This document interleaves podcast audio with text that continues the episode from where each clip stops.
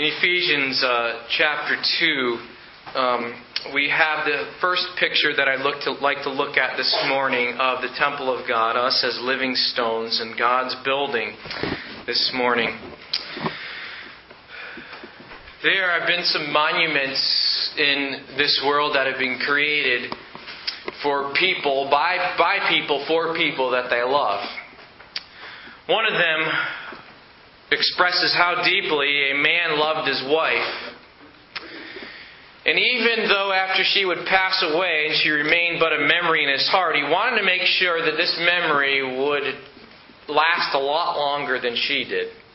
He wanted to make sure that this memory would never fade away.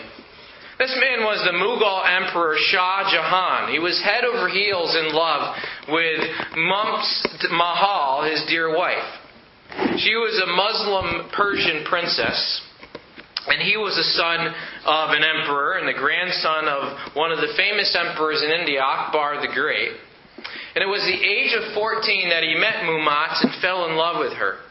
And five years later, in the year 1612, they got married. Mumtaz was an inseparable companion of the Shah Jahan, but she died in 1631 while giving birth to their 14th child. It was in the memory of this beloved wife that the Shah Jahan built a magnificent monument as a tribute to her, which today we know as the Taj Mahal. The construction of the Taj Mahal started in 1631. It took 22 years to build. Masons and stonecutters, inlayers, carvers, painters, calligraphers, dome builders, and other artists were taken from all over the empire of this kingdom and also from Central Asia and Iran to build what we see today. That work was the epitome of love. It took 22,000 laborers and 1,000 elephants to build that temple. It was built entirely out of white marble, which was brought in all over uh, from all over India and Central Asia. It cost 32 million rupees to build in that day, which I'm not sure translate how much that translates to, today, but it was phen- phenomenal price. But it was a picture of that king's love for his wife.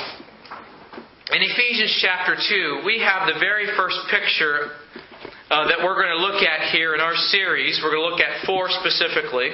The church as a building project, as an object of the Father's love for His Son. Look with me again in Ephesians chapter 2. We'll begin reading in verse 19. Our focus will be on verses 20 through 22.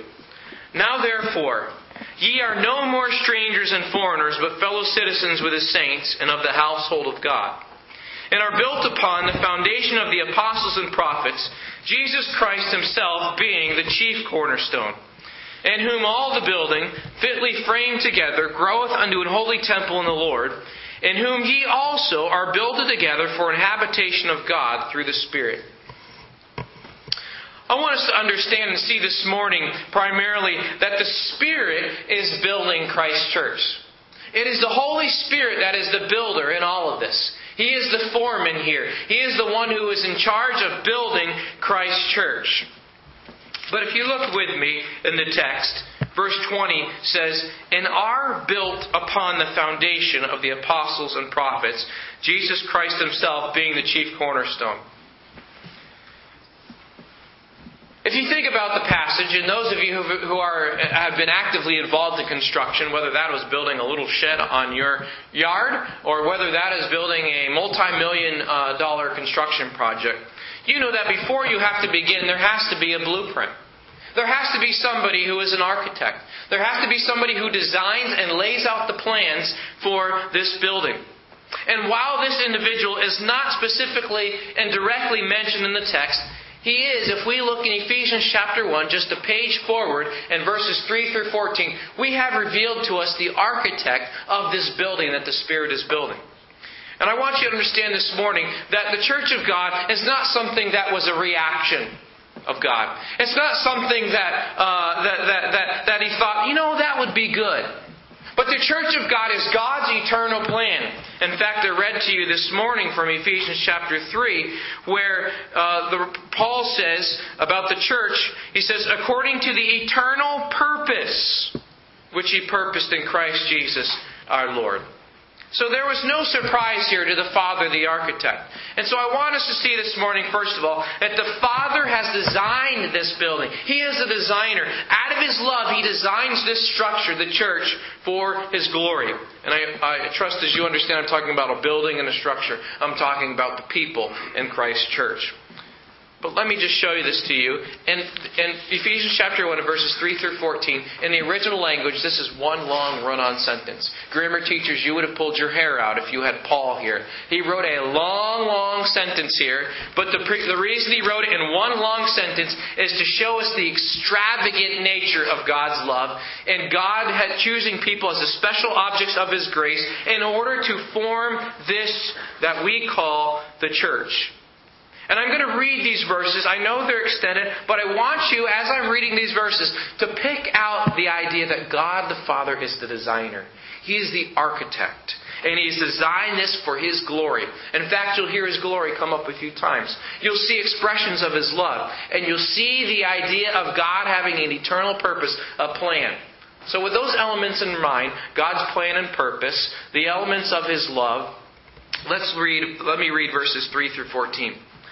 Blessed be the God and Father of our Lord Jesus Christ, who has blessed us with all spiritual blessings in heavenly places in Christ, according as he hath chosen us in him before the foundation of the world, that we should be holy and without blame before him in love, having predestinated us unto the adoption of children by Jesus Christ to himself, according to the good pleasure of his will, to the praise of the glory of his grace wherein he hath made us accepted in the beloved, in whom we have redemption through his blood, the forgiveness of sins according to the riches of his grace, wherein he hath abounded toward us in all wisdom and prudence, having made known unto us the mystery of his will, according to his good pleasure which he hath purposed in himself that in the dispensation of the fullness of times he might gather together in one all things in Christ, both which are in heaven and which are on earth,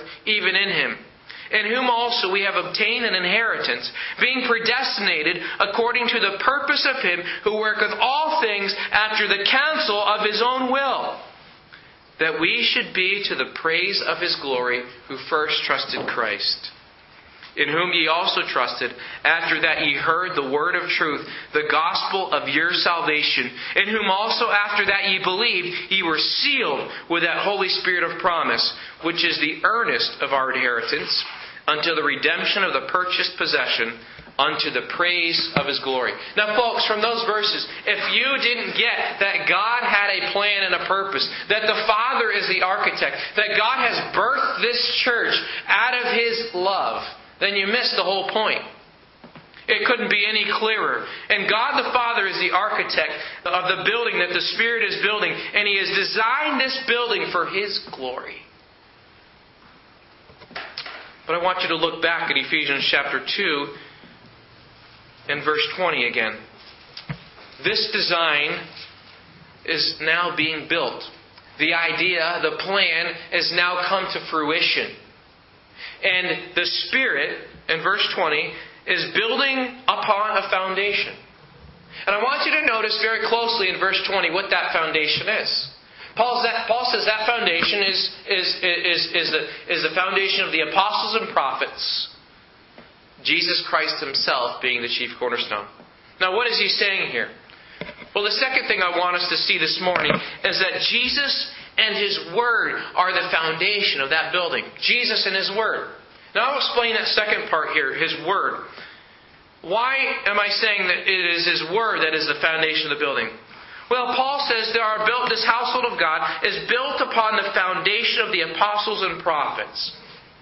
The apostles and prophets make up this foundation. What is Paul trying to get through to us? Well, the apostles were the ones designated by God to be the ones who taught the church early in the, early in the church's history about the things that Christ had taught them. That's why in Acts chapter 2, verses 42 to 47, one of the things that was the mark of the church was that they continued steadfastly in the apostles' doctrine and their teaching. In Ephesians chapter 3 and verse 5, Paul says this The mystery of Christ, which was the church.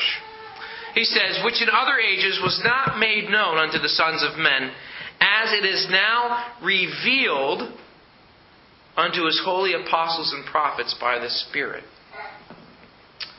Later on in Ephesians chapter 4 and verse 11 says, And he gave some apostles and some prophets and some evangelists and some pastors and teachers.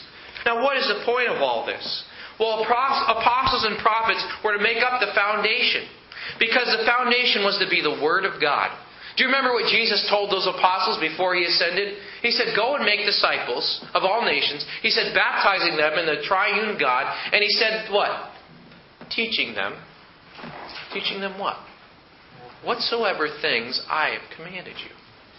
Teaching for obedience to the things that God had commanded uh, the apostles. So it is His Word that is the foundation of the building. So when you see here that it is apostles and prophets that make up the foundation, it was only the apostles and prophets because they are the ones who delivered the Word of God. Jesus, His Word, is the foundation of the building. But where does Jesus come in? Well, you notice that second part of verse 20. What does it say? Jesus Christ Himself being the chief cornerstone. Paul says in 1 Corinthians chapter 3 verse 11 that Jesus is the foundation. No other man can lay that foundation. Jesus is the foundation, Paul says. And so Jesus is the one who is the cornerstone, that corner of the foundation. And 1 Peter chapter 2, which is kind of a cross reference that uh, we will be uh, looking at a couple times today. 1 Peter chapter 2, verse 6. Peter says this Wherefore also it is contained in the Scripture Behold, I lay in Zion a chief cornerstone, elect or chosen precious. And he that believeth on him shall not be confounded. Unto you therefore which believe, he is precious. But unto them which be disobedient, the stone which the builders disallowed, the stone that the builders disqualified, said, uh uh-uh, uh this isn't, we can't use this. The same is made the head of the corner. And a stone of stumbling and a rock of offense, even to them which stumble at the word, being disobedient, whereunto also they were appointed. Jesus is the cornerstone. Peter quotes from Isaiah chapter 28, 16, or also could be a quote from Psalm 118. But a cornerstone. It was a stone put in the corner of the foundation that would bring together two walls. Two walls. Two walls would meet their junction at the cornerstone. So it would join two walls. Two walls could be tied together by one stone. That one stone belonged to both. They both shared it and united the two walls. In Ephesians chapter 2, in an earlier context, we find out that those two walls are Jew and Gentile. That cornerstone governs all the angles of the building. They're laid off for that cornerstone and relationship uh, to it.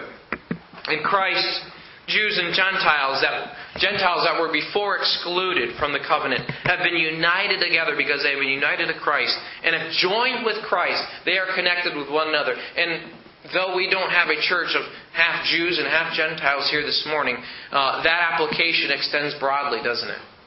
We have people from all kinds of backgrounds, people of different social statuses, people of different economic levels, people of, uh, people of different livings, uh, people of, of different uh, uh, experiences growing up. And in the church, God brings all those together because they're joined with Jesus, connected with Jesus. And so Jesus and His Word are the foundation. It is the Word of God that we are united to. And, and, and we are to, to as we sang uh, in, in the song, uh, The Glorious Church, uh, Christ the foundation of that church, we, we talked, one of the verses talks about one faith. We're unified. We have one new birth. And we might have all kinds of different opinions represented here. And Jesus here brings us together in unity. He does not bring us together in uniformity, where we all look the same, we all think the same, we all talk the same. He doesn't bring us to that, but He brings us to unity connected to Jesus. He doesn't bring us even to uni, uh, unanimity, where, where, we, where we are all in agreement about everything. That won't happen. One day, probably will, in the new world. But he brings us to unity in Christ. And so that's why it's important to remember that ultimately, it's not about our preferences. It's not about our opinions. It's about His Word, and it's about being connected to Jesus. Jesus is what matters. In fact, Colossians describes him as the head of the church. And you can see how that picture there really plays into Ephesians chapter 2 and verse 20 if Jesus is the chief cornerstone. But there's another aspect of this building that the Spirit is building that I want you to understand. And it's this third point that we are the sculpted stones. We're the sculpted stones. That's what we, we read in 1 Peter chapter 2, verse 5 on the screen this morning. We're living stones. Living stones. So Peter puts it this way. He says, Ye also, as living stones, are built up a spiritual house and holy priesthood to offer up spiritual sacrifices acceptable to God by Jesus Christ. We're living stones. Now, there are three words in the Greek language that are used of, of rocks. One is Petra, and that just refers to a rock, any rock.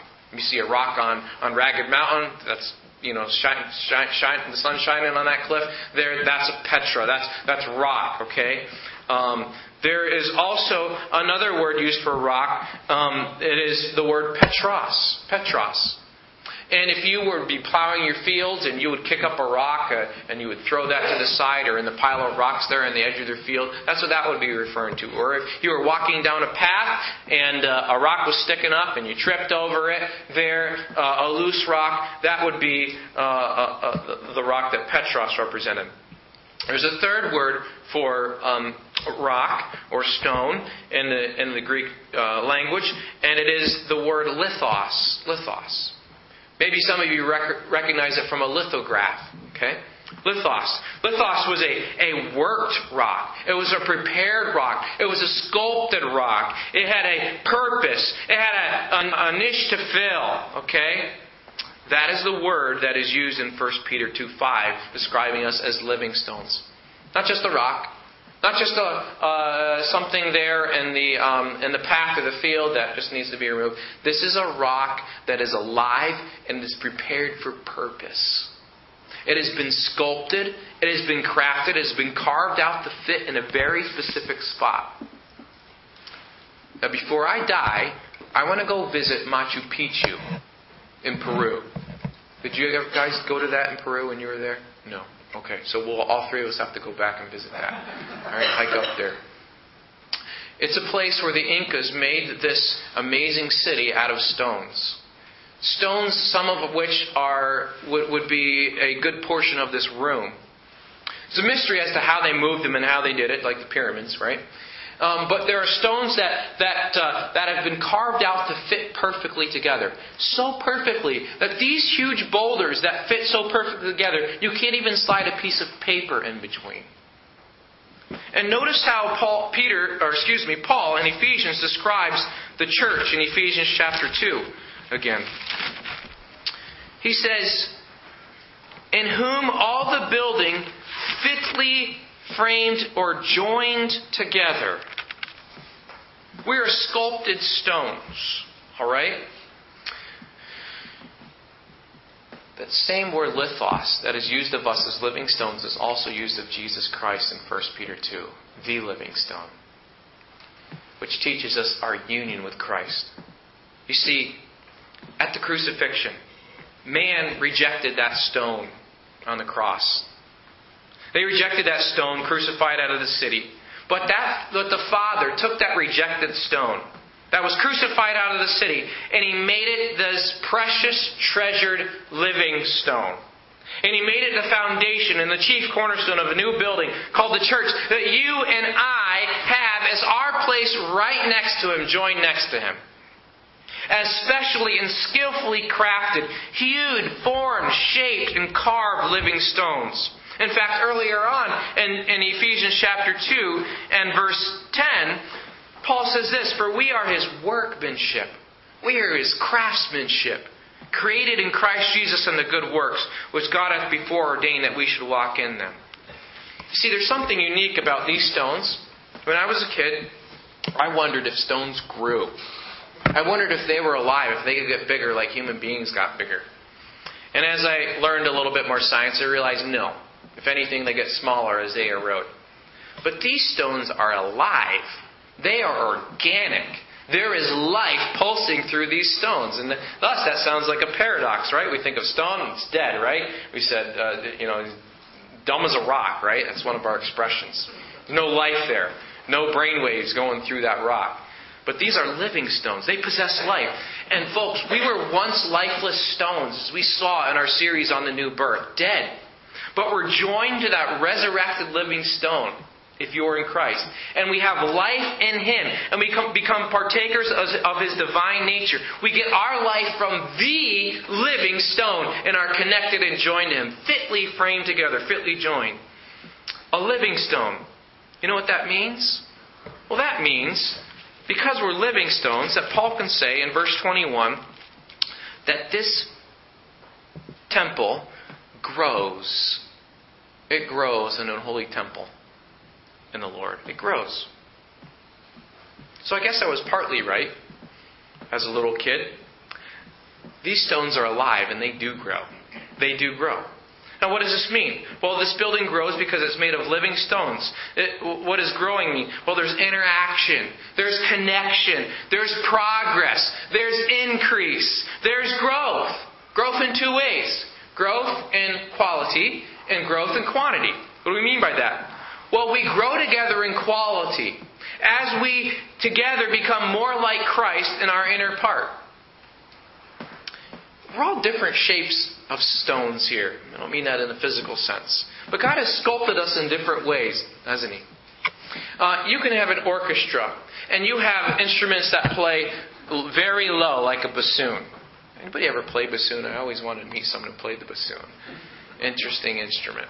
And then you have the piccolo. It's like a short flute. It makes a very high pitch. You have the drums, you have the cello, you have the bass, uh, you have the violins, etc. But you know what? Though they all make different noises, and then they all have different, uh, and I don't even know the, the word to use, musicians, the different keys they play in. I don't even know, okay? But you know what I'm saying. They harmonize together. They can harmonize together. They are not in uniformity, are they? But they are in union. They are not all unanimous in the same noise and sound that they make, but they produce a union and a fusion of, of melodies. And here's what Paul says. He says, uh, this body grows is fitly framed together, grows in the holy temple, Lord, joined together. We grow in quality. They say you can take a tuning fork and, uh, and, and strike a note on that tuning fork. And from that tuning fork, you can have all the instruments that play low and high, all be in tune with that. And that's what Jesus Christ does.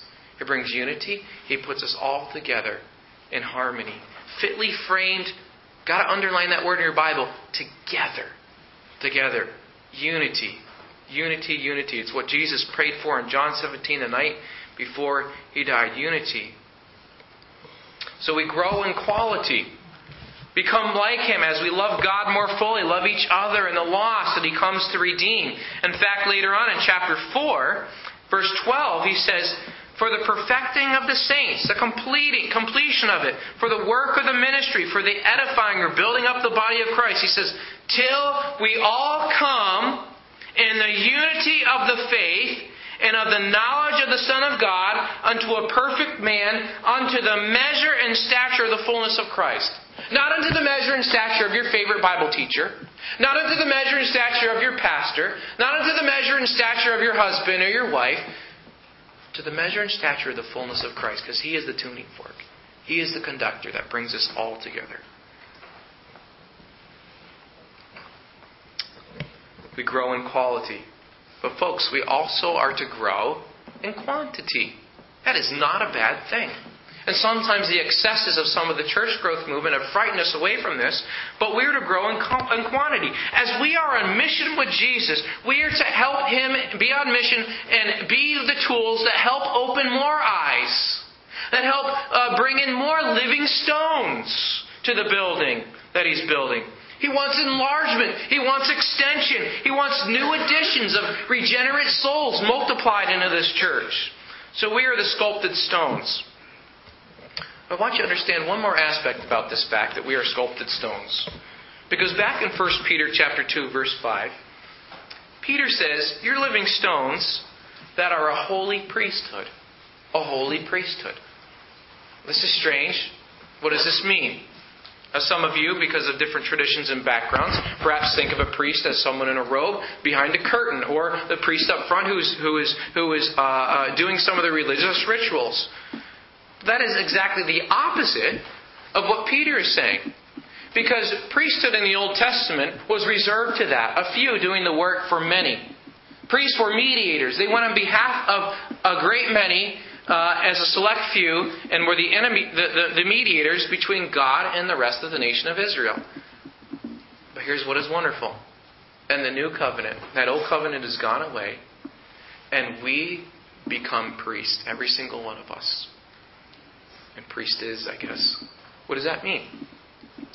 That means, on the basis of Jesus Christ, the great high priest, every single one of you does not have to go through an interme- uh, uh, a mediator before God. You can go directly to before God, Hebrews tells us, because of Jesus Christ. You can offer up spiritual sacrifices to God. So, while he is building his temple out of stones, he is building out of us as a royal priesthood, priests of the king. Here's what it means a little bit more. I said we can offer up spiritual sacrifices, all right? Those priests in the Old Testament times were the ones, the only ones who were allowed to offer the sacrifices. In fact, there were some kings in Israel's history that tried to take that into, into their own realm and were seriously judged by God. Leprosy and death, etc. We have access to God through the Holy Spirit. And we can offer up spiritual sacrifices. Well, what, what, what are spiritual sacrifices? Well, I'll give you one. Hebrews 12, or excuse me, Romans 12, 1 and 2. Offering your body as a sacrifice to God. Okay? Saying, God, I'm surrendered to your will. Do with me as you wish for your good.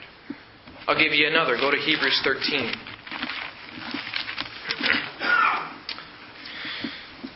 Peter says spiritual sacrifices uh, acceptable to God by Jesus Christ. Notice he always reminds us of our means. It's only through Jesus. Reminds us of the gospel. Hebrews chapter 13 and verse 10. We have an altar whereof they have no right to eat which serve the tabernacle. For the body of those beasts whose blood is brought into the sanctuary by the high priest for sin are burned without the camp. Wherefore Jesus also, that he might sanctify the people with his own blood, suffered without the gate. Let us go forth, therefore, unto him without the camp, bearing his reproach. For here have we no continuing city, but we seek one to come. By him, therefore, let us offer the sacrifice of praise to God continually. So, sacrifice of praise, a priest, we can offer this sacrifice. Sacrifice of praise, what is it? That is the fruit of our lips, giving thanks to his name, glorifying him, thanking him, being in awe of his gracious provision. And then he expands this. Here's more of your duties as a priest of God. The next verse. But to do good and to communicate or to share, forget not, for with such sacrifices God is well pleased. You know what the sacrifices of worship are for the priests in this temple? It's real hard. Doing good. Doing good because of the gospel. Doing good works because of the gospel. So we uh, are the sculpted stones. Not only are we the sculpted stones, but this building here is not just a building that doesn't have a purpose. If you drive down 235, on the right there's a building um, that I just kind of scratched my head out, and it looks like it's never been finished. The wall, some of the walls are up, and some of them aren't. And it looks like it's waiting for the next stage that has never happened. That's not the church of God at all. The church of God is a building that has a purpose, and here is the purpose it is the dwelling place of God, it is a temple. It is a dwelling place of God. You see, look what he says in, in Ephesians chapter 2 again, in verse 21.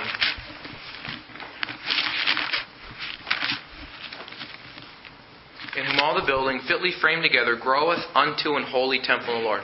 There's a goal there. There's a goal. Growing, growing toward a holy temple, in whom ye also are builded together for an habitation, a dwelling place of God through the Spirit. Here's what, he, here's what he's saying. I have a bad habit of saying, okay, kids, it's time to go to church. You might say, well, what's, what's wrong with that? Well, it's not accurate. It's not correct. And here's the reason. When I say go to church, I'm thinking of the church as a geographical location, a place, a building with four walls. All right? But the church is clearly laid out in Scripture as a people, people of God.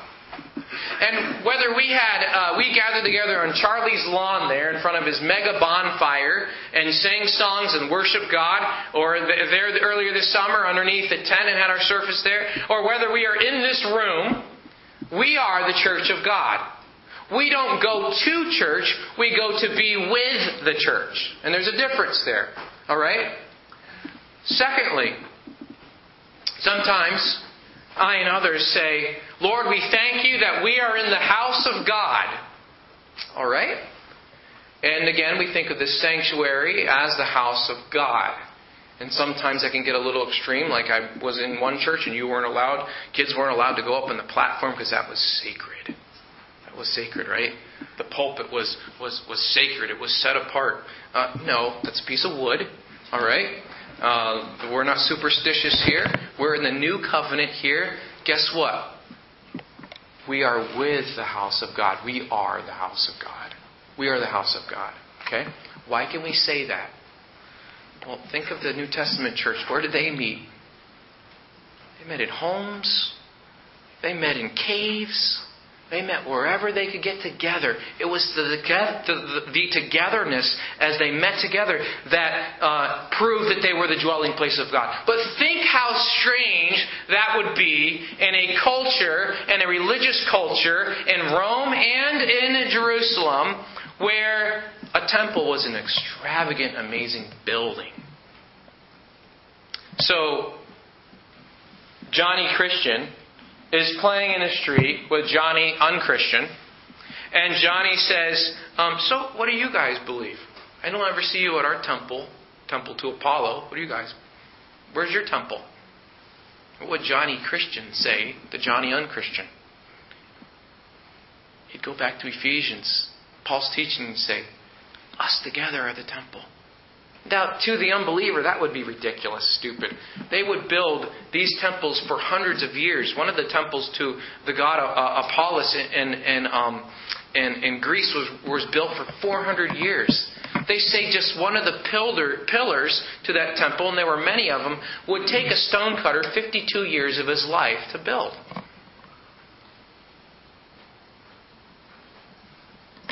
But this temple of believers, that's not as amazing. Yet it's true. We are the temple. We are the dwelling place of God. And the building that the Spirit is forming is not just any structure, it is the dwelling place of God. Now, think of the teaching of the temple in the Old Testament, right? You could say that the Garden of Eden was a kind of a temple, it was the display of God's presence. Later on, the tabernacle, right? It's a kind of glory that, that hovered there uh, over, the, over the, the mercy seat of the, of the Ark of the Covenant, the holy place. The temple that Solomon built. Glorious, grandeur, majestic. And Jesus says in the Gospels, guess what?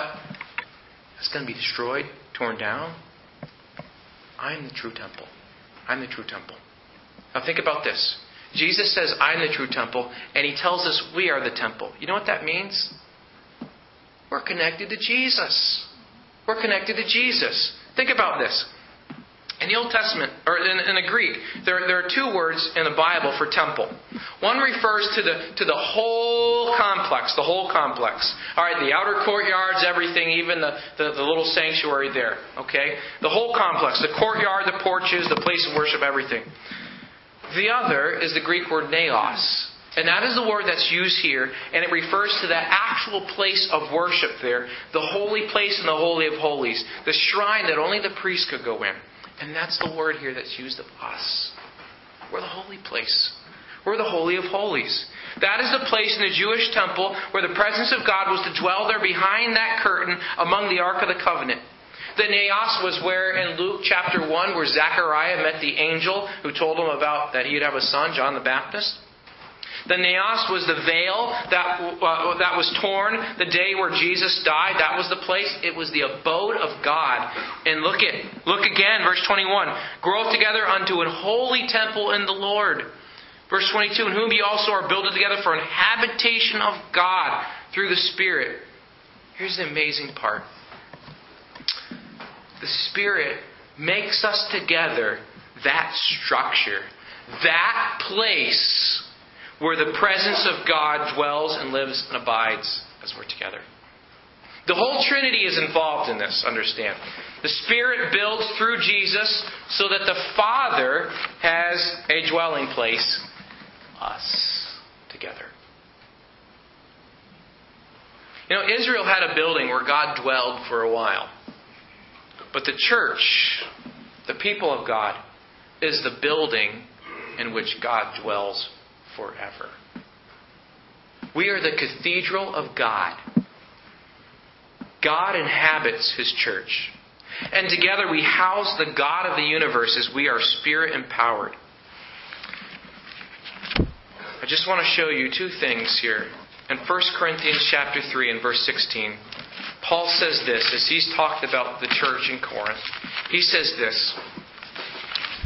1 Corinthians 3:16 Understand that when ye is used, it means you all. All right? It's, it's the you plural. He says, Know ye not that ye are the temple of God, and that the Spirit of God dwelleth in you? If any man defile the temple of God, because remember it's supposed to be a holy temple growing, him shall God destroy, for the temple of God is holy, which temple ye are. Later on, he says in 2 Corinthians chapter 6 and verse 16, Paul says this And what agreement hath the temple of God, the church of God, with idols? For ye are, you all are, the temple of the living God. As God has said, I will dwell in them and walk in them, and I will be their God, and they shall be my people. You know what it means to be the temple of God, the cathedral of God. It means that together we house the God of the universe as we are spirit empowered, walking in the light as He is in the light. We display the glory of God to a watching world.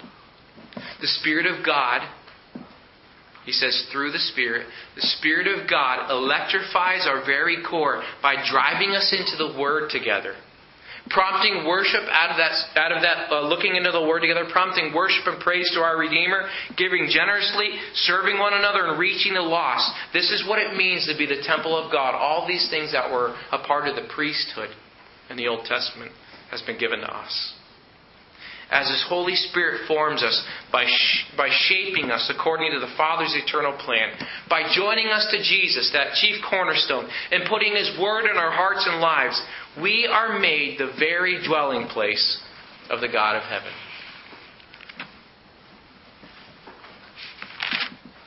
So, how are you living? Are you living as a holy temple? Or is the way that you're living a shame on the temple of God and defiling the temple? Is the way that you love God and love others a defilement, or is it a way that adorns and beautifies the temple of God, His church?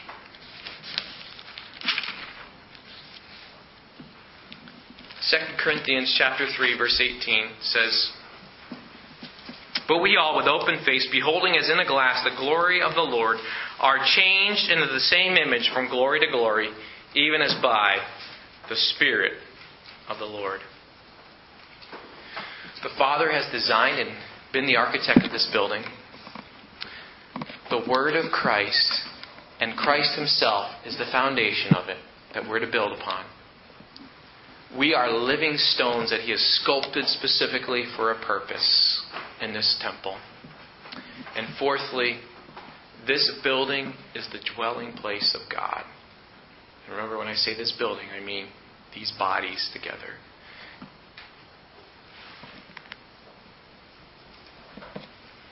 This is the first snapshot and the pictures of the church. Let's pray.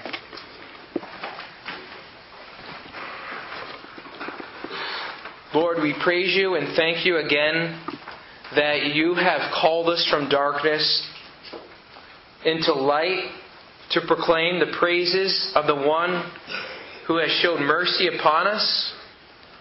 Lord, I pray that South Hope Community Church, this expression of your great church that you are gathering together, and that one day will be a church that understands the gospel plan of the Father and the architect, that exists to give glory, that understands our role as uniquely shaped and sculpted living stones, that understands that we are priests that offer spiritual sacrifices as we love and obey you, and that are the very cathedral of God who dwells within us.